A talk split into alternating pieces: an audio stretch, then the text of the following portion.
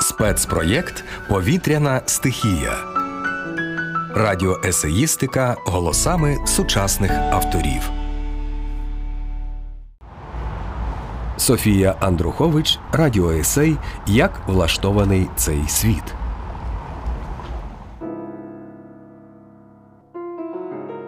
Наскільки життя людини, її вдача, її сни і сприйняття світу можуть залежати від випадкових додаткових сюжетів, які трапились із нею колись на самому початку.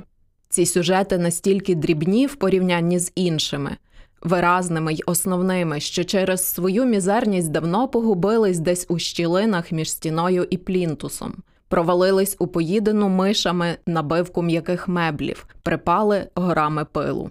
Часто це навіть не історії і не події. Ці випадкові сюжети нічого спільного не мають з безпосереднім вихованням або з травматичними ситуаціями, в яких визріває людська особистість. Часто це й не сюжети ніякі, а окремі кадри, неважливі бічні відгалуження, незаримовані обставини, ролі другого плану.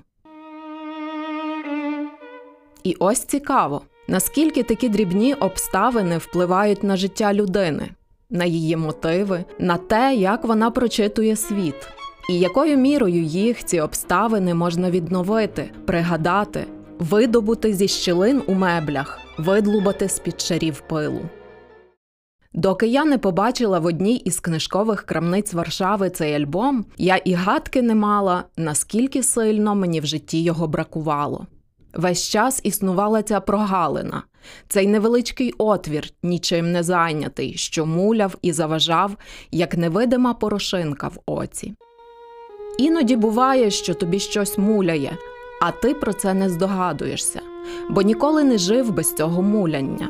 Іноді буває, що тобі чогось бракує, а ти цього не знаєш, бо ніколи не володів тим, чого не маєш. І щойно я поглянула на стелаж, вихопила поглядом білий корінець гладкої глянцевої суперобкладинки, п'ять літер імені характерним шрифтом, фрагмент одного з найвідоміших триптихів на обкладинці, як твердо знала, що нікуди звідси не піду без цього видання. Альбому з репродукціями робіт Ієроніма Босха і текстом мистецтвознавця Вільгельма Френгера.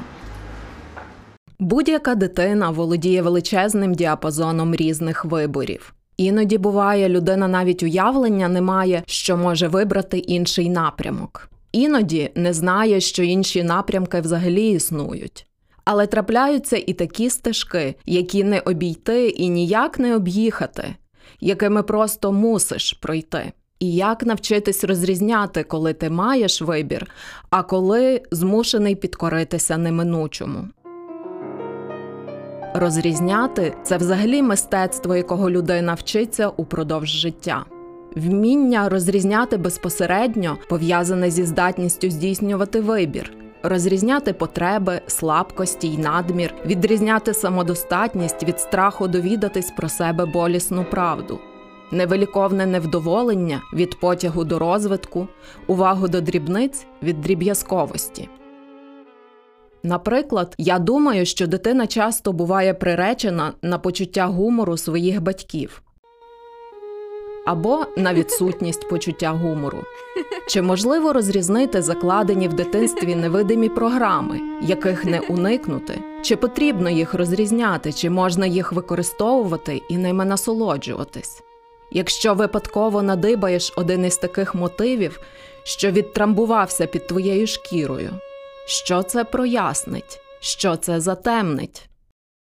Ми з братом час від часу діставались до найвищої полиці книжкового стелажу і зі значними труднощами знімали звідти важкий альбом із репродукціями Босха.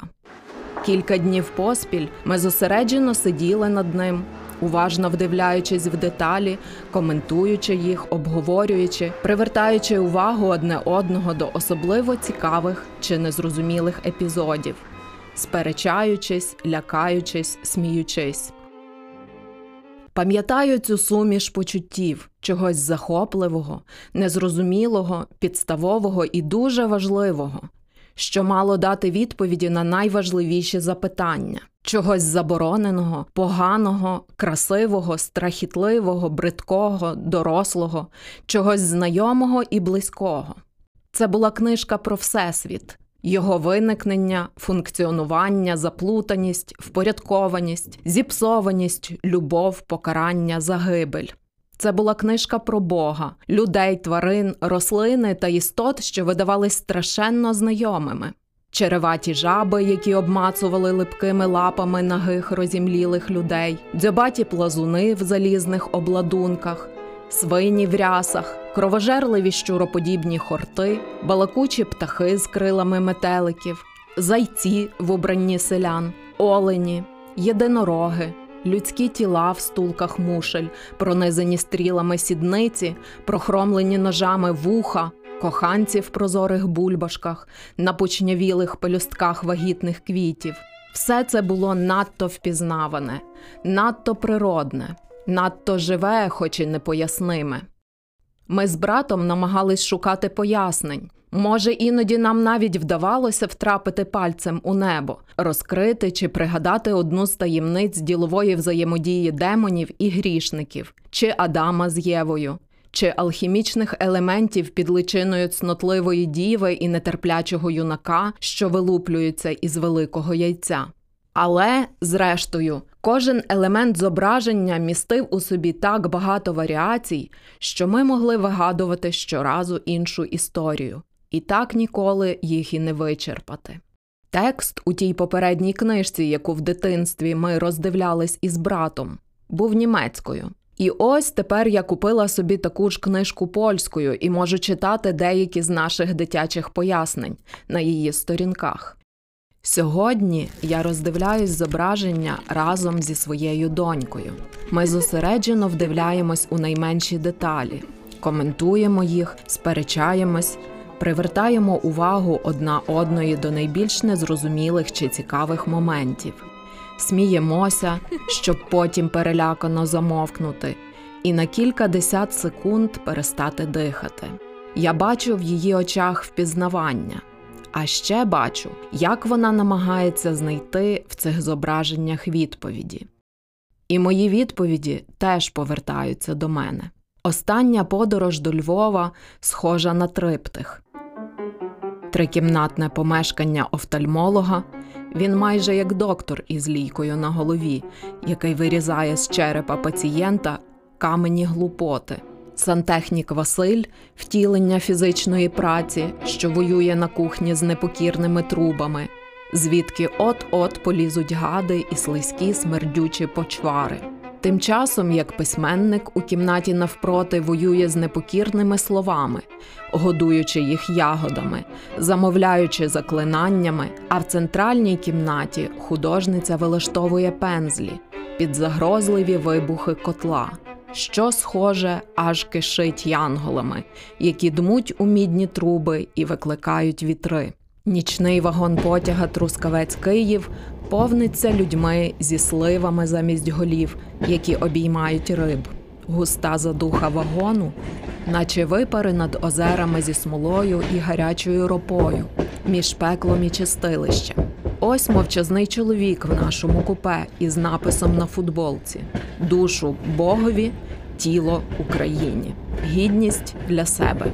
Хоч ми цілу ніч спали поруч у такому інтимному просторі, але не перемовились жодним словом. Зовсім як оці банькаті соми з людськими кінцівками. А оповитий рожевою імлою ранковий вид на Дрогобич із синагогою, церквою Святої Трійці й іржавими гаражами це третій день створення. Навіть забембаного бога видно над кулькою у верхньому лівому кутку. Як влаштований цей світ читала Софія Андрухович. Ви слухали спецпроєкт Повітряна стихія. Радіоесеїстика голосами сучасних авторів на Радіо Культура. Слухайте нас на хвилях Радіо Культура або на подкаст-платформах SoundCloud, Apple Podcast, Google Podcast та інших.